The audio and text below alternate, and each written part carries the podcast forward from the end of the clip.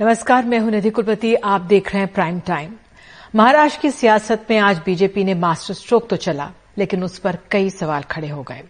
पहले जहाँ सबकी निगाहें देवेंद्र फडणवीस पर थीं कि वो आज शाम मुख्यमंत्री पद की शपथ लेंगे, लेकिन खुद फडणवीस ने ही ये ऐलान कर दिया कि एक नाथ शिंदे महाराष्ट्र के नए मुख्यमंत्री होंगे। ये कदम बीजेपी का मास्टर स्ट्रोक लगा कि शिवसेना से ही मुख्यमंत्री बनाकर उद्धव ठाकरे समूह के बड़े दावों पर विराम लगा दिया गया और भावनात्मक तौर पर ज़मीन पर मौजूद शिव सैनिकों पर मरहम लगाया। ये चर्चा चल ही रही थी कि शिंदे अकेले मुख्यमंत्री पद की शपथ लेंगे, तब तक बीजेपी के अध्यक्ष जेपी नड्डा का एक बयान आया जिसने सबको चौंका दिया। जेपी नड्डा ने कहा कि बीजेपी के केंद्रीय नेतृत्व ने फैसला लिया है कि देवेंद्र फडणवीस को सरकार का हिस्सा बनना चाहिए, इसलिए मैंने उनसे व्यक्तिगत आग्रह किया है और वो केंद्रीय नेतृत्व ने भी देवेंद्र फडणवीस से आग्रह किया है कि उन्हें उप मुख्यमंत्री पद का दायित्व लेना चाहिए। बताया गया कि देवेंद्र फडणवीस इसके लिए तैयार नहीं थे, लेकिन केंद्रीय नेतृत्व की ओर से दो फ़ोन आए, जिसके बाद फडणवीस तैयार हो गए। उसी दौरान गृहमंत्री अमित शाह ने भी फडणवीस को उप मुख्यमंत्री बनाने से जुड़ा ट्वीट किया और उन्हें यह पद स्वीकार करने के लिए धन्यवाद दिया।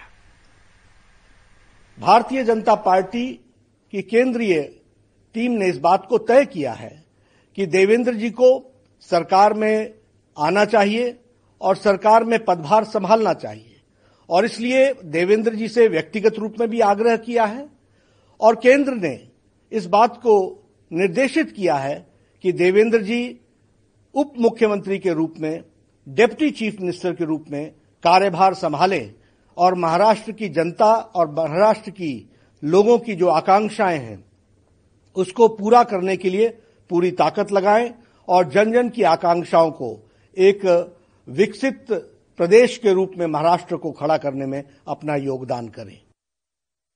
और इसके बाद देवेंद्र फडणवीस ने बीजेपी आलापक कमान का निर्देश मानते हुए ट्वीट किया और लिखा, प्रमाणिक कार्यकर्ता के नाते पार्टी के आदेश का पालन करता हूँ। जिस पार्टी ने मुझे सर्वोच्च पद तक पहुँचाया, उसका आदेश मेरे लिए सर्वोपरि है। तो शाम साढ़े सात बजे एक नाथ शिंदे ने महाराष्ट्र के बीसवें मुख्यमंत्री के तौर पर शपथ ली। उनके साथ देवेंद्र फडणवीस ने उप मुख्यमंत्री पद की शपथ ली, जबकि फडणवीस महाराष्ट्र के अठारहवें मुख्यमंत्री के तौर पर पहले ही 2014 में और 2014 से 2019 तक का कार्यकाल पूरा कर चुके हैं। दूसरी बात 2019 में उन्होंने सिर्फ़ तीन दिन के लिए मुख्यमंत्री वो रहे थे, हालाँकि उनका वो शपथ ग्रहण काफ़ी विवादों में रहा। महाराष्ट्र के बाकी मंत्रिमंडल का गठन विचार विमर्श के बाद आगे किया जाएगा। बहरहाल शिवसेना के बागी गुट के जो विधायक हैं, अब भी गोवा में हैं। वहाँ से उनका प्रवक्ता जो है, विधायक दीपक केसरकर ने आज हमें बताया कि शायद दो दिन तक वो वहीं पर रहेंगे, उसके बाद वापसी हो।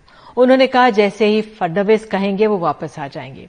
तो ये साफ़ है कि देवेंद्र फडणवीस भले ही उप मुख्यमंत्री बने हैं, खुशी से ये हम नहीं कह सकते, लेकिन सरकार की बागडोर उनके हाथ में ही रहती दिख रही है। भारतीय जनता पक्षाने हा निर्णय केला की श्री एकनाथ शिंदे साहेब यांना भारतीय जनता पार्टी समर्थन देईल आणि श्री एकनाथ शिंदे हे मुख्यमंत्री होतील. देवेंद्र जी ने अभी यहाँ पर कहा कि हम लोग बाला साहब ठाकरे जी के शिव सैनिक को समर्थन दे रहे हैं। ये उनके दिल का बहुत बड़कपन है। ऐसा कभी कोई करता नहीं जिसके पास 120 विधायक है। जिसके पास 120 विधायक होने, होने के बावजूद ऐसा कोई ग्राम पंचायत और नगर सेवक का पद भी नहीं छोड़ता है। ये तो मुख्यमंत्री पद है। और ये आज उन्होंने शिवसेना प्रमुख बाला साहब ठाकरे जी के सैनिक को एक सपोर्ट किया है। इसलिए मैं आदरणीय पंतप्रधान नरेंद्र जी मोदी साहब को धन्यवाद देता हूँ। उनका आभार मानता हूँ। वैसे ही मैं गृह मंत्री अमित शाह साहब को भी धन्यवाद देता हूँ। उनका आभार व्यक्त करता हूँ। जेपी नड्डा जी अध्यक्ष हैं। उनका भी धन्यवाद। और खास करके मैं देवेंद्र जी को धन्यवाद देना चाहता हूँ, क्योंकि वो खुद भी इस पद को प्राप्त कर सकते थे। लेकिन उन्होंने कहा है, मैं भले मंत्रिमंडल में नहीं, लेकिन मैं इस राज्य के विकास के लिए सरकार के साथ हूँ। ऐसा जो इस राज्य में नहीं, बल्कि देश में ऐसी मिसाल, एक मिसाल होगी, और आज के जमाने में ऐसा करना मुझे नहीं लगता ऐसा कोई कर सकता है। तो महाराष्ट्र की सियासत में आए इस ताज़ा मोड़ का विश्लेषण करने से पहले आइए जान लेते हैं कि एक नाथ शिंदे कौन है। अट्ठावन साल के शिंदे का जन्म सतारा में हुआ। सतारा से मुख्यमंत्री बनने वाले वो महाराष्ट्र के चौथे नेता हैं। इस समय वो महाराष्ट्र की कोपड़ी पंचपखाड़ी सीट से विधायक हैं और विधानसभा में 2004 से लगातार चार बार विधायक हैं। 2004 में पहली बार ठाणे से विधायक रहे। इसके बाद 2009 से लगातार कोपड़ी पंचपखाड़ी से विधायक हैं। एकनाथ शिंदे की बहुत ही साधारण पृष्ठभूमि रही है। उन्होंने एक निजी कंपनी में ड्राइवर के तौर पर काम शुरू किया और मालवाहक गाड़ियों को चलाने का काम किया। धीरे धीरे वो ठाणे में शिवसेना के दिग्गज नेता रहे, आनंद दीगे के साथ जुड़े और उनके करीब आए। आनंद दीगे के बाद उन्होंने ठाणे का प्रभार संभाला। शाखा प्रमुख से थाना नगर निगम में सदन के नेता बने। जमीनी स्तर पर अपने काम से वो धीरे धीरे मातोश्री के करीब आते गए और बाला साहेब ठाकरे के विश्वस्त सहयोगियों में शामिल हो गए। 2014 में वो महाराष्ट्र विधानसभा में विपक्ष के नेता बने। 2019 में उद्धव ठाकरे सरकार में मंत्री बनाए गए। उन्हें शहरी विकास और पीडब्ल्यूडी जैसे अहम मंत्रालय दिए गए। एकनाथ शिंदे की खूबी यह है कि वो हमेशा शिवसेना कार्यकर्ताओं के साथ करीबी संपर्क में रहे। उनके बेटे श्रीकांत शिंदे कल्याण से लोकसभा सांसद हैं और उनके भाई प्रकाश सिंह एक पार्षद हैं। तो एक नाथ शिंदे महाराष्ट्र के नए मुख्यमंत्री बन गए। उन्हें मुख्यमंत्री बनाए जाने की सूचना मिलते ही उनके साथ गोवा गए। शिवसेना के सभी बागी विधायकों के खेमे में जश्न दिखाई दिया। एक नाथ खट से आपको बता दें, बाद में वीडियो कॉन्फ्रेंसिंग के ज़रिए इन्होंने एक नाथ शिंदे ने अपने इन लोगों से वीडियो कॉन्फ्रेंसिंग के ज़रिए इनसे बात भी की। तो अब सवाल यह है कि देवेंद्र फडणवीस की भूमिका कैसी होगी? सरकार की चुनौतियाँ क्या होंगी? इस युति से उद्धव ठाकरे समूह का क्या होगा? शिवसेना का सिंबल, तीर कमान किसके पास जाएगा? कई अन्य सवाल हैं। और इस पर आज हम चर्चा करते हैं। हमारे साथ आपको बता दें बेहद खास मेहमान इस समय हैं। निरंजन शेट्टी प्रवक्ता महाराष्ट्र बीजेपी हमारे साथ हैं। संजय निरुपम प्रवक्ता कांग्रेस हमारे साथ हैं। और विजय चोरमारे वरिष्ठ पत्रकार हमारे साथ हैं। निरंजन शेट्टी जी पहले तो आप ही के पास आती हूँ। आपको बधाई। आप लोगों की सरकार बन रही है। आ, लेकिन सवाल जहन में ये आ रहा है कि अब बीजेपी थोड़ा सा ठगा महसूस कर रही है क्योंकि इतनी मेहनत बीजेपी ने की। लेकिन उप मुख्यमंत्री पद हासिल हुआ। निधि जी, मुझे लगता है कि ये पत्रकार पत्रकार के नाते आपका आकलन हो सकता है और इससे मैं विपरीत नहीं कहूँगा। लेकिन जहाँ तक राजनीति की बात कहें तो आप देखें कि इस प्रकार की जिम्मेवारी जब जब भी भारतीय जनता पार्टी के कार्यकर्ताओं को जब भी सौंपी जाती है तो वो उसका वहन करता है। तो शायद आप आपको उदाहरण के तौर पे दे दूँ कि हमारे पास वेंकैया नायडू जी राष्ट्रीय अध्यक्ष थे। आप स्वयं दिल्ली से हैं तो आपको भी पता होगा। बाद में वो उपाध्यक्ष के तौर से भी पार्टी की कमान उन्होंने संभाली थी। इस प्रकार से बंगारू लक्ष्मण जी होंगे, अन्य लोग होंगे तो उन्होंने भी अध्यक्ष के पश्चात उपाध्यक्ष की भी ज़िम्मेदारी संभाली थी। तो कोई ये नई बात नहीं है। और अंतिम निर्णय जो पार्टी वरिष्ठ नेता लोग तय करते हैं, उसके निर्णय के अनुसार उसका हम लोग वहन करते हैं। लेकिन ये कहा गया देवेंद्र फडणवीस को फ़ोन गए, दिल्ली से दो फ़ोन गए, उसके बाद वो तैयार हुए, क्योंकि उन्होंने तो ऐलान कर दिया था कि एकनाथ शिंदे ही अकेले मुख्यमंत्री पद की शपथ ले रहे हैं, वो सरकार में बाहर रहेंगे, बाहर से ही सरकार का सहयोग करेंगे, महाराष्ट्र के विकास के लिए काम करेंगे। तो ये फ़ोन की आवश्यकता पड़ी, तब जाके वो तैयार हुए। इसके पूर्व जब शायद जिस प्रकार से आपने भी, मैंने भी आपके माध्यम से उसी वक्त चैनल पर कहा और मैंने भी विष्णु सोम जी से कहा कि मुझसे पूछा गया कि क्या इसके बारे में आपको जानकारी? तो मैंने कहा कि मुझे इसके बारे में कोई जानकारी नहीं। हम पदाधिकारी हूँ, पार्टी में अनेक वर्षों से काम कर रहा हूँ। तो निश्चित जो पार्टी के जो निर्णय होते हैं, जैसे अन्य वक्ता भी यहाँ पर है उनको पता होता है कि सब बातें खुलकर नहीं की जाती। तो कहीं ना कहीं उस वक्त उनको जो निर्देश दिया गया था उस निर्देश के अनुसार उन्होंने निर्णय दिया। ठीक है लेकिन इससे जो जमीनी कार्यकर्ता उसके मनोबल पर क्या असर नहीं पड़ता? क्योंकि आप देख रहे हैं पिछले दन, दस दिन से महाराष्ट्र की सियासत पर एक तरह से पूरे देश की नज़र बनी हुई है। वहाँ के इतने बड़े समूह में जो विधायक हैं वो पहले सूरत जाते हैं फिर वो गुवाहाटी जाते हैं फिर वो फिर गोवा जाते हैं। अभी भी वो वहीं पे रहेंगे। तो इतनी मेहनत के बावजूद जो कार्यकर्ता है, जमीनी कार्यकर्ता, वो कुछ ठगा सा महसूस नहीं करेगा क्या? मीडी जी, आपके चैनल पे मैंने जब शुरुआती दौर पे मैंने इसको कहा था कि जब मुझसे पूछा गया था कि भारतीय जनता पार्टी का इसमें कोई हाथ है क्या, तब भी मैंने ये कहा था कि इसमें भारतीय जनता पार्टी का कोई हाथ नहीं। ये अंदरूनी कला थी और उनके पिछले डेढ़ साल से जब उन्होंने अपने मुखिया के सामने अपनी बातें रखी थी और उसको जब वो दरकिनार करते रहे या उनको ऐसा लगा कि हमारा जो मुखिया हमारी बात नहीं सुनता तो कहीं ना कहीं उन्होंने एक अपना निर्णय लिया। और निश्चित ही जहाँ तक केंद्रीय नेतृत्व के पास हमारे आए होंगे और बातचीत की होगी कहीं ना कहीं उनके जो अंदरानी तकलीफें थी उन्होंने रखी होगी। और स्वाभाविक है कि भारतीय जनता पार्टी आप कह रहे हैं कि मुखिया उनकी बात नहीं सुनता लेकिन अगर यही करना था अगर शिवसेना से ही मुख्यमंत्री बनाना था और उद्धव ठाकरे तो कह ही चुके थे तो आप लोग पहले ही सरकार से नहीं हटते तो आप लोग साथ रह सकते थे। ये तो पहले भी हो सकता था। फ़िलहाल जो बातें हैं वो हमारी ये एक नाथ शिंदे जी के गुट से बात हो रही है। जहाँ तक जो जिम्मेवारी की बात थी तो उसको अमित शाह जी ने स्वयं कहा था। उस वक्त भी केंद्रीय नेतृत्व ने तय किया था कि यदि आपको हमसे जो गठबंधन करना था जो जो हमारी और आपकी वार्ता हुई थी उसी के अनुरूप चलना चाहिए था।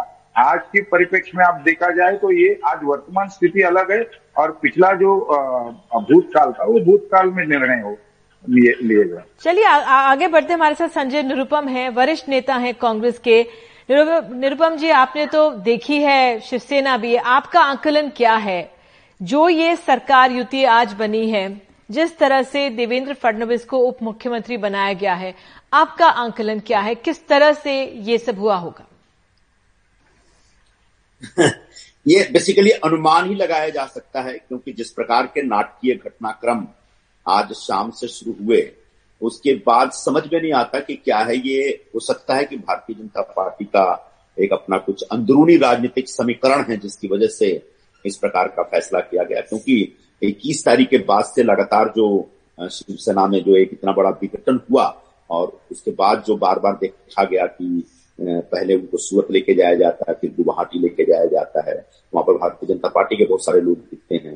तो ये तो स्पष्ट था कि भारतीय जनता पार्टी का एक पूरा कार्यक्रम है, पूरा प्लान है। लेकिन ये भी एक अंदाज़ा था कि इसका मतलब देवेंद्र फडणवीस मुख्यमंत्री बनने जा रहे हैं और उनके डिप्यूटी चीफ मिनिस्टर एक नाथ शिंदे होंगे, क्योंकि जो बड़ी पार्टी होता है, उसका नेता मुख्यमंत्री बनता है।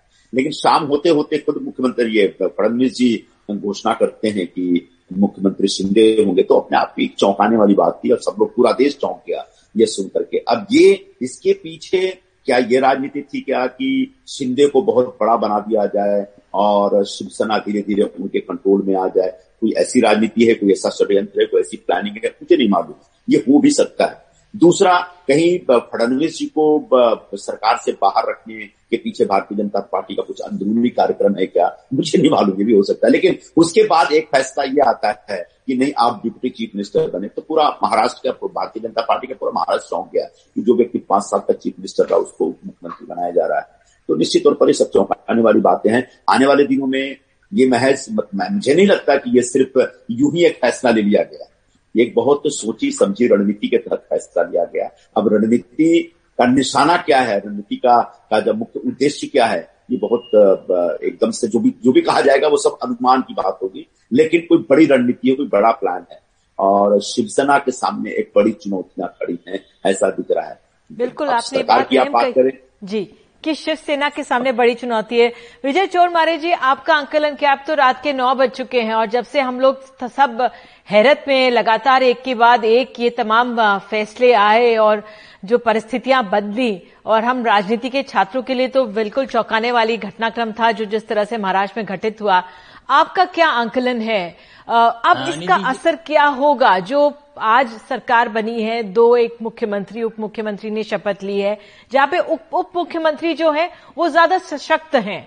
उन्होंने ज़्यादा मेहनत की है। और जो मुख्यमंत्री हैं, वो हमेशा आभारी रहेंगे उप मुख्यमंत्री के।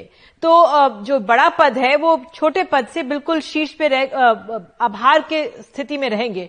क्या असर इसका महाराष्ट्र पर पड़ता हुआ देख रहे हैं? निधि जी, दिन भर जो घटा है, उसके बारे में कुछ नहीं बोलूँगा, क्योंकि बाकी जो जो प्रवक्ता है, उन्होंने सारी सारी चीज़ों का जायजा लिया है। मुझे लगता है कि पिछले सात आठ सालों में हमने बहुत सारी पार्टियों में अंदरूनी कलह देखे हैं, मगर नरेंद्र मोदी और अमित शाह जी ने जब से बीजेपी की कमान संभाली है, तब से बीजेपी से, बीजेपी के अंदर से कोई अंदरूनी कलह की बातें बहुत ज़ोर से सामने नहीं आई है। मगर पहली बार आज ऐसा हुआ है कि बीजेपी की अंदरूनी कलह की बातें सामने आई है, क्योंकि देवेंद्र फडणवीस जी का कद पिछले कई दिनों से इतना बढ़ता जा रहा था। कि मुझे लगता है बीजेपी के केंद्रीय नेतृत्व ने उनका कद कम करने की कोशिश आज के निर्णय से की है। पहली बात यह कि एकनाथ शिंदे गुट ने जब बगावत की थी, तब से ये माना जा रहा था कि देवेंद्र फडणवीस मुख्यमंत्री बनेंगे और एकनाथ शिंदे उप मुख्यमंत्री बनेंगे। खुद एकनाथ शिंदे भी वैसे ही मानते रहेंगे। मगर आज जब दोपहर को देवेंद्र फडणवीस जी ने एकनाथ शिंदे के नाम की घोषणा की चीफ मिनिस्टर पद के लिए, तब सब चौंका गए, क्योंकि पिछले ढाई साल से लोग ऐसा समझते थे कि देवेंद्र फडणवीस सत्ता की लालसा में सरकार गिराने के लिए बहुत सारी कोशिश कर रहे, राज्य, राजभवन का सहारा ले रहे केंद्र सरकार का सहारा लेके महाराष्ट्र सरकार को सत्ते में डाल रहे ऐसे बहुत सारे आरोप उनके ऊपर हुए थे। और आज खुद देवेंद्र फडणवीस जब खुद बाजू रह के एक नाथ शिंदे का नाम आगे करते, तब उनके बारे में बहुत जो पूर्व धारणाएँ थी, वो बदलने की शुरुआत हो गई थी।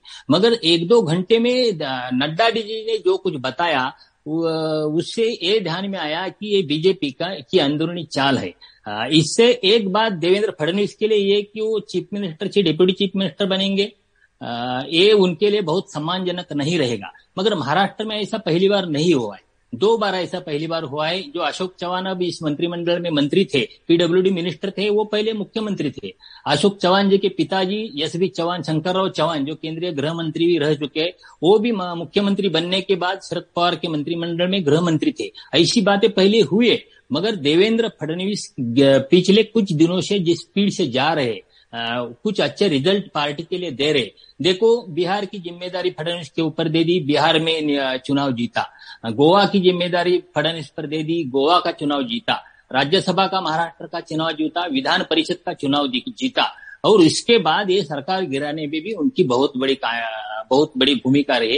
इससे ये लगता था कि देवेंद्र फडणवीस बहुत आगे चल चुके हैं। और मुझे लगता है, अमित शाह जी और उनके खेमे ने ऐसा सोचा होगा कि एक योगी से सामना आगे करने के लिए बेहतर होगा।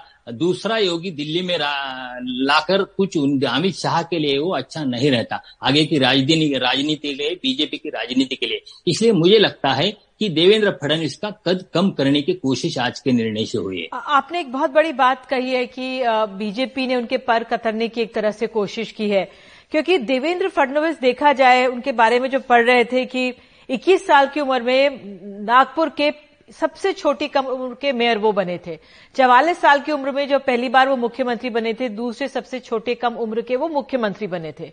और जिस तरह से उन्होंने लगातार अपना सफ़र तय किया है कि वो अपनी राजनीति को समझते हैं और बहुत मेहनत कश वो नेता हैं। उनका अगर पर कतरा गया है और उन्होंने जिस तरह से इसे दिखा भी दिया सार्वजनिक तौर पर अगर आप ये भी हमें समझा रहे हैं कि खुलकर जो अंतरकलह बीजेपी की पहली बार आ, सामने आई है तो वो देवेंद्र फडणवीस ही कर सकते थे। आ, मुझे ऐसा लगता है कि देवेंद्र फडणवीस जो बीजेपी पार्टी में रहते हैं बीजेपी पार्टी का एक अनुशासित वर्कर है। तो पार्टी की बात उन्होंने मान ली है मुझे लगता है।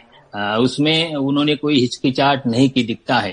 क्योंकि अगर, उन्हें मालूम है कि पार्टी पर इस समय नरेंद्र मोदी जी और अमित शाह जी की पकड़ कितनी मज़बूत है। और ऐसे में उनके खिलाफ, अगर उन्होंने कुछ सोच लिया है, उन्होंने कोई निर्णय दे दिया है तो इस वक्त तो स्वीकारने से कोई अलग बात नहीं होगी। उनके लिए ये सम्मानजनक नहीं है, इसे मैं इसलिए बता रहा हूँ, क्योंकि जब उन्होंने एकनाथ शिंदे जी का नाम की नाम की उनकी घोषणा की थी, तब ऐसा लग रहा था कि देवेंद्र फडणवीस सरकार, इस सरकार के रिमोट कंट्रोल रहेंगे। मगर अब निरुपम जी ने कुछ कहा है और निरंजन जी ने भी कुछ कहा है तो मुझे लगता है डेप्यूटी चीफ मिनिस्टर ये चीफ मिनिस्टर के बाद ये आएगा। भले ही वो अनुभव से ज़्यादा हो और वो बहुत बड़े एक नाथ शिंदे से बड़े नेता हो नहीं मैं, मैं इसलिए पूछ रही थी आपसे सर मैं इसलिए पूछ रही थी आज हम शाम के छह बजे मेरे कार्यक्रम में दीपक केसरकर से बात कर रहे थे जो गुट वहाँ पर मौजूद हैं गोवा में। तो मैंने उनसे पूछा आप लोग कब आएँगे? उन्होंने कहा कि हम दो दिन बाद आएँगे। तो मैंने कहा आप दो दिन बाद क्यों आएँगे? तो उनके मुँह से सहजता से निकल गया कि जब फडनवीस जी कहेंगे तब हम आएँगे। तो मैंने उनसे फिर ये पूछा उनसे कि आप शिंदे जी की नहीं सुन रहे और आप फडनवीस जी की सुन रहे हैं यानी सीधे संपर्क में हैं तो उन्होंने एक कुछ ऐसा सा जवाब दिया कुछ खास नहीं। तो देवेंद्र फडणवीस ने बहुत मेहनत की है इसके लिए। बहरहाल मैं आती हूँ एक बार फिर से निरंजन शेट्टी मैं आपसे पूछना चाहती हूँ। शेट्टी जी, जब हम बात कर रहे थे लगातार, जब उद्धव ठाकरे अपना पूरा कह रहे थे कि जो बागी गुट है वो कह रहे थे कि हम असली शिवसेना है। और वो लगातार, जो बागी गुट है वो लगातार ये कह रहे थे कि एनसीपी, कांग्रेस हम पे हावी होती गई। वो ये कह रहे थे, एनसीपी और कांग्रेस के जो नेता है, अपने कैंडिडेट का ऐलान कर देते हैं और शिवसेना का वजूद समाप्त कर रहे हैं। लेकिन, शिवसेना का जो वजूद क्या पहले से ही समाप्त करने की कोशिशें थी?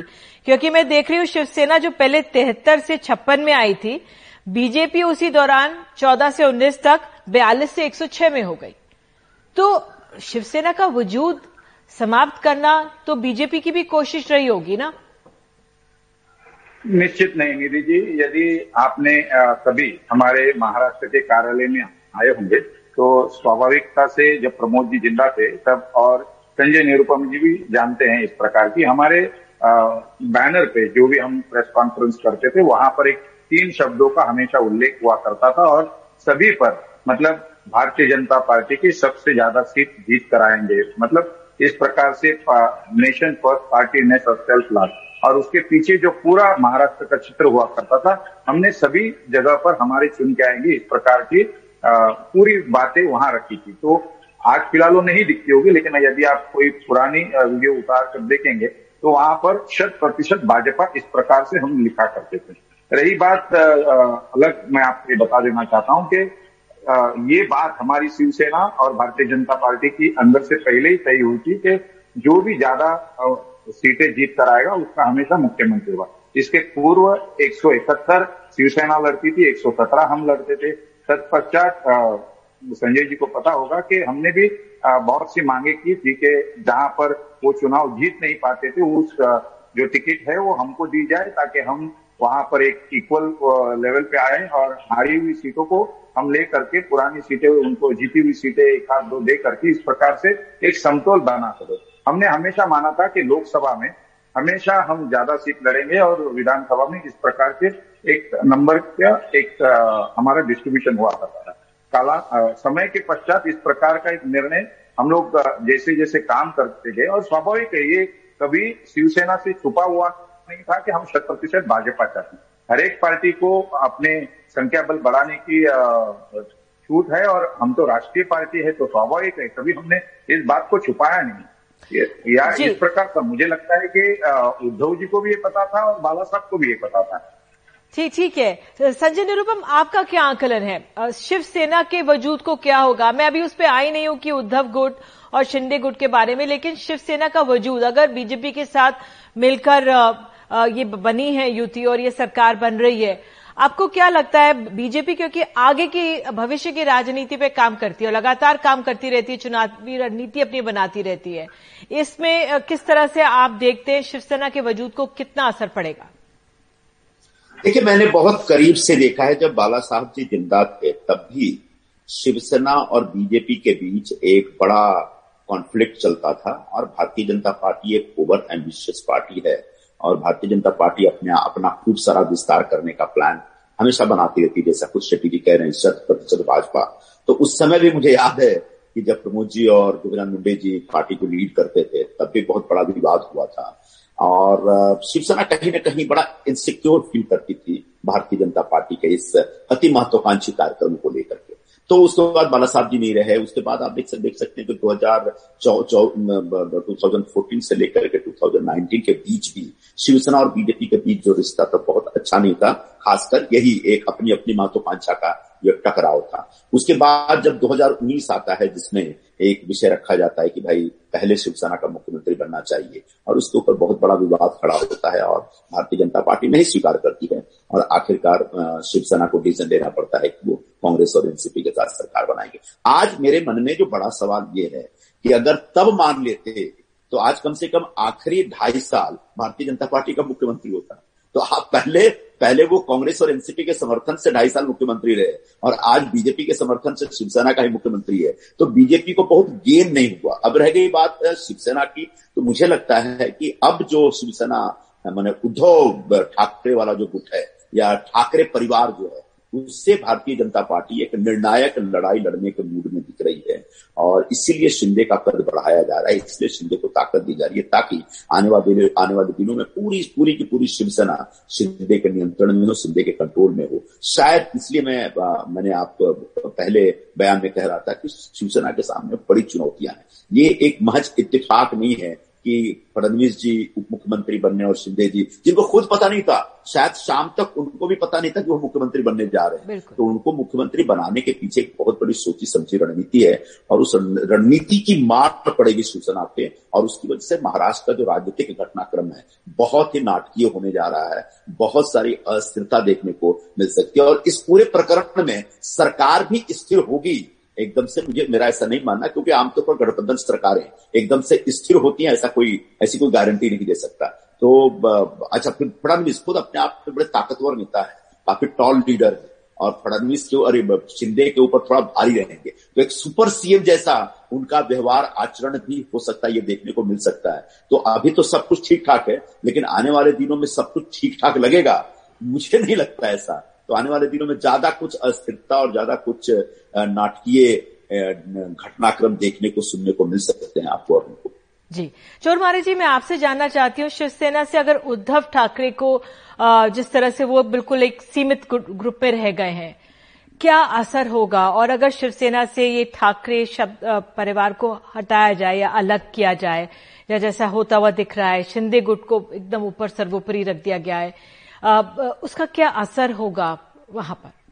निधि जी, मेरे ख्याल से ऐसा नहीं हो सकता। निरुपम जी, शिवसेना में रहे, उन्हें भी पता होगा कि शिवसेना जो पार्टी है, वो पार्टी की जो कॉन्स्टिट्यूशन है कॉन्स्टिट्यूशन में कुछ ऐसी बातें है, उस बातों से एक नाथ शिंदे गुट को इतना सहज नहीं होगा कि पार्टी पर कब्जा कर ले। क्योंकि जो पार्टी की जो रचना है उस रचना में पक्ष प्रमुख, जो शिवसेना प्रमुख है, उनके पास बहुत बड़ी ताकत है। और पार्टी में एक अठारह लोगों की बॉडी रहती है और बाद में ढाई सौ से ज़्यादा, दो सौ अट्ठासी तक कुछ मेंबर्स रहते और इनमें बहुत सारे मेंबर्स है, बहुत सारी संख्या है, वो संख्या उद्धव ठाकरे के पास है। मुझे लगता है इसमें बीस पच्चीस से ज़्यादा परसेंट कुछ लोग, लोगों का समर्थन एक नाथ शिंदे गुट को नहीं होगा। विधिमंडल मंडल में जो विधानसभा में एक नाथ शिंदे गुट अपने को शिवसेना साबित कर सकता है मगर पार्टी की जो लड़ाई लड़ाई है पार्टी की जो चुनाव चिन्ह की लड़ाई है वो मुझे ले, मुझे लगता नहीं कि इतनी आसान है शिंदे गुट के लिए। अब ठीक है बिल्कुल ये आपकी अहम बात है और मैं आपसे ये भी ज, ज, जानना चाह रही थी आपने कहा कि जो एक ज़मीन का कार्डर है वो है उद्धव ठाकरे गुट के साथ। और इतना, क्योंकि शिवसेना पार्टी का अपना भी एक संविधान है, पार्टी का, उनका अपना भी संविधान है, और कुछ पोस्ट होती हैं, नौ उनमें से आठ उद्धव ठाकरे के साथ हैं। लेकिन जब उद्धव ठाकरे एक तस्वीर की मैं बात करी क्योंकि हम तो यहाँ दिल्ली में बैठे हैं, वहाँ पे आप ज़्यादा बेहतर तरीके से समझते हैं, लेकिन जब उद्धव ठाकरे कल रात अपना इस्तीफा देने जा रहे थे राज्यपाल को तो एकदम यकाक सड़कों पर शिवसेना के कार्यकर्ता या जमीनी कार्यकर्ताओं की भीड़ नहीं दिखी। जो कुछ दिन पहले हमने देखा था, दिखी थी। शायद ये बहुत जल्दबाजी में हो रहा हो, इसलिए हुआ हो। लेकिन क्या ऐसा हो सकता है कि शिंदे गुट जो है बहुत जमीनी कार्यकर्ता से संपर्क में रहते थे, शिंदे खुद जा जाकर लोगों को मिलते थे, तमाम जो कार्यक्रम आयोजित होते थे एक नाथ शिंदे ही करते थे क्या कहीं उद्धव परिवार ठाकरे परिवार का कटाव तो नहीं हुआ उस लिहाज से क्या हाँ। आपकी टिप्पणी रहेगी? आ, नहीं नहीं ऐसा नहीं निधि इतना एक नाथ शिंदे जी का जो कार्य क्षेत्र है वो एरिया है वो ठाणे है वो प्रॉपर मुंबई में नहीं है। हम्म। और प्रॉपर मुंबई में जो सारा एरिया है वो ठाकरे परिवार से जुड़ी शिवसेना का ही है। एक बात बता दें कि जिस दिन उद्धव ठाकरे ने एक पहला संबोधन किया था इस बगावत के बाद और उस उस संबोधन के बाद उन्होंने कुछ घंटों में जो वर्षा जो निवास स्थान है मुख्यमंत्री का निवास स्थान है वो छोड़कर गए थे। तब उन्होंने रास्ते पर शिव सैनिकों ने शक्ति प्रदर्शन किया था। रास्ते से जुड़े शिव सैनिक उद्धव ठाकरे जी के साथ ये माहौल तैयार हो गया था। मगर कल की बात बातें सब लोगों के लिए अनपेक्षित थी। आ, क्योंकि उद्धव ठाकरे ने कुछ मिनट पहले वो फेसबुक लाइव का लाइव के लाइव के बारे में कहना सुप्रीम सुप्रीम कोर्ट का रिज़ल्ट आने के बाद फेसबुक लाइव के बारे में जानकारी देना और फेसबुक लाइव होने के बाद यकायक राजभवन इस्तीफा देने के लिए जाना। ये इतनी बातें जल्दबाजी में हुई थी कि मुझे नहीं लगता कि लोगों को कार्यकर्ताओं को रास्ते में आया रास्ते पर आए और समर्थन में आया और और, और किसी अपने नेता का जय जयकार करने आए। ये संभव नहीं था। आ, मगर एक बात से निधि जी कि शिवसेना की ताकत कोई एमएलए कोई एमपी और कोई पदाधिकारी नहीं है रास्ते पर जो शिवसैनिक खड़ा होता है रास्ते का कार्यकर्ता होता है, वही शिवसेना की ताकत है।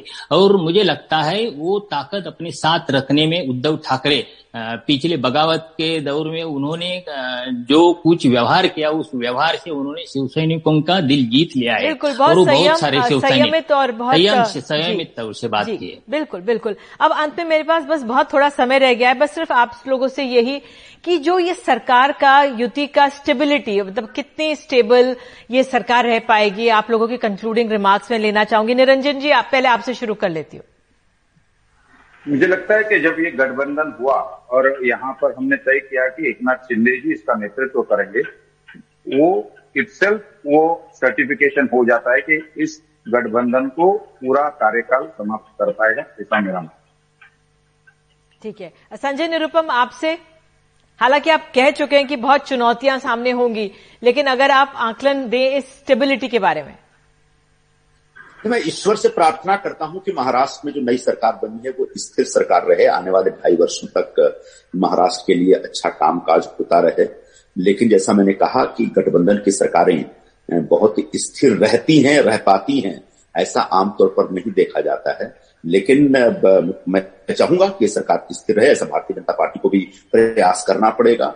और कहीं ना कहीं जो नए मुख्यमंत्री हैं उनको अपने सहयोगी दल जो बड़े दल के साथ है एक सही कोऑर्डिनेशन करते हुए सरकार चलाना पड़ेगा। जी चोर मारे जी।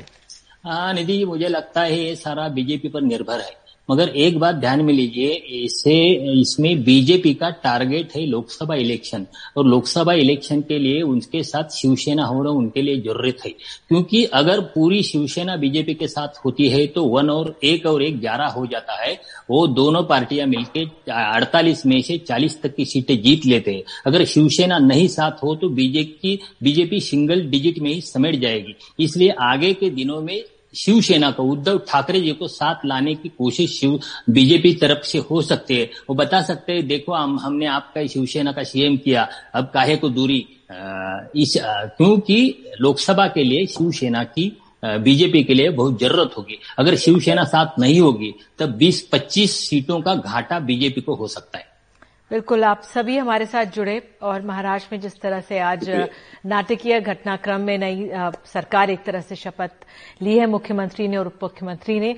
वाकई में देखना होगा कि इस नई युति का आगे भविष्य में गठजोड़ किस तरह से आगे चलता है, जो सुप्रीम कोर्ट में मामला है 16 विधायकों का, उस पर क्या फैसला होता है, जो गोवा में शिंदे गुट के नेता विधायक मौजूद हैं, वो वापस आते हैं, उनको कैसे अकोमोडेट किया जाता है? तो तमाम सवाल हैं, महाराष्ट्र पे नज़र बनी रहेगी, लेकिन फ़िलहाल बहुत दिलचस्प रहा जिस तरह से आज घटनाक्रम महाराष्ट्र का हुआ। लेकिन फ़िलहाल एक मुख्यमंत्री उप मुख्यमंत्री मिल गए हैं। एक छोटा सा ब्रेक हम ले रहे हैं। उसके बाद ईज ऑफ़ डूइंग बिज़नेस पर एक योजना आई है सरकार की, उस पर एक रिपोर्ट दिखाएँगे। बने रहिए हमारे साथ।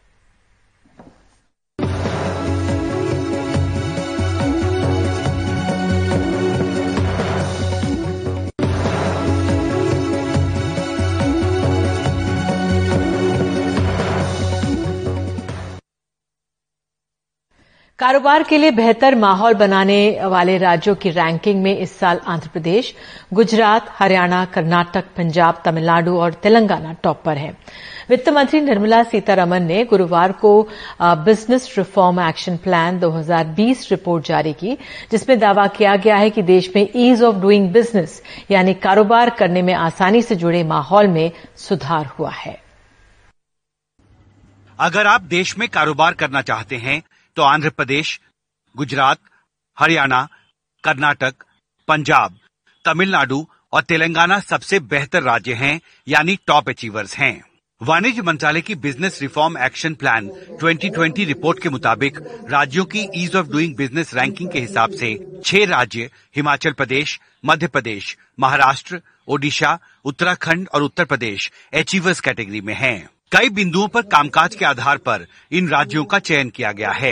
Many of the states would still need that hand holding and I would think it should be part of business reforms action plan to have a layer of capacity building report में कहा गया है कि नए कारोबार के लिए 30 राज्यों और केंद्र शासित प्रदेशों ने सिंगल विंडो सिस्टम विकसित कर लिया है। 14 राज्य और केंद्र शासित प्रदेश नेशनल सिंगल विंडो सिस्टम से जुड़ गए हैं। 20 राज्यों और केंद्र शासित प्रदेशों ने सर्विस डिलीवरी के लिए ऑनलाइन सिस्टम्स लागू कर दिए हैं, जबकि पाँच राज्यों ने लैंड रिकॉर्ड्स को पूरी तरह से डिजिटाइज कर लिया है। वाणिज्य मंत्रालय के मुताबिक इन राज्यों की ranking, access to information single window system, labour, पर्यावरण, लैंड मैनेजमेंट और ज़मीन और संपत्ति के ट्रांसफ़र जैसे 15 बिज़नेस रेगुलेटरी एरियाज़ से जुड़े 301 रिफॉर्म पॉइंट्स पर उनके परफॉर्मेंस के आकलन के आधार पर की गई है। दिल्ली से हिमांशु शेखर एनडीटीवी इंडिया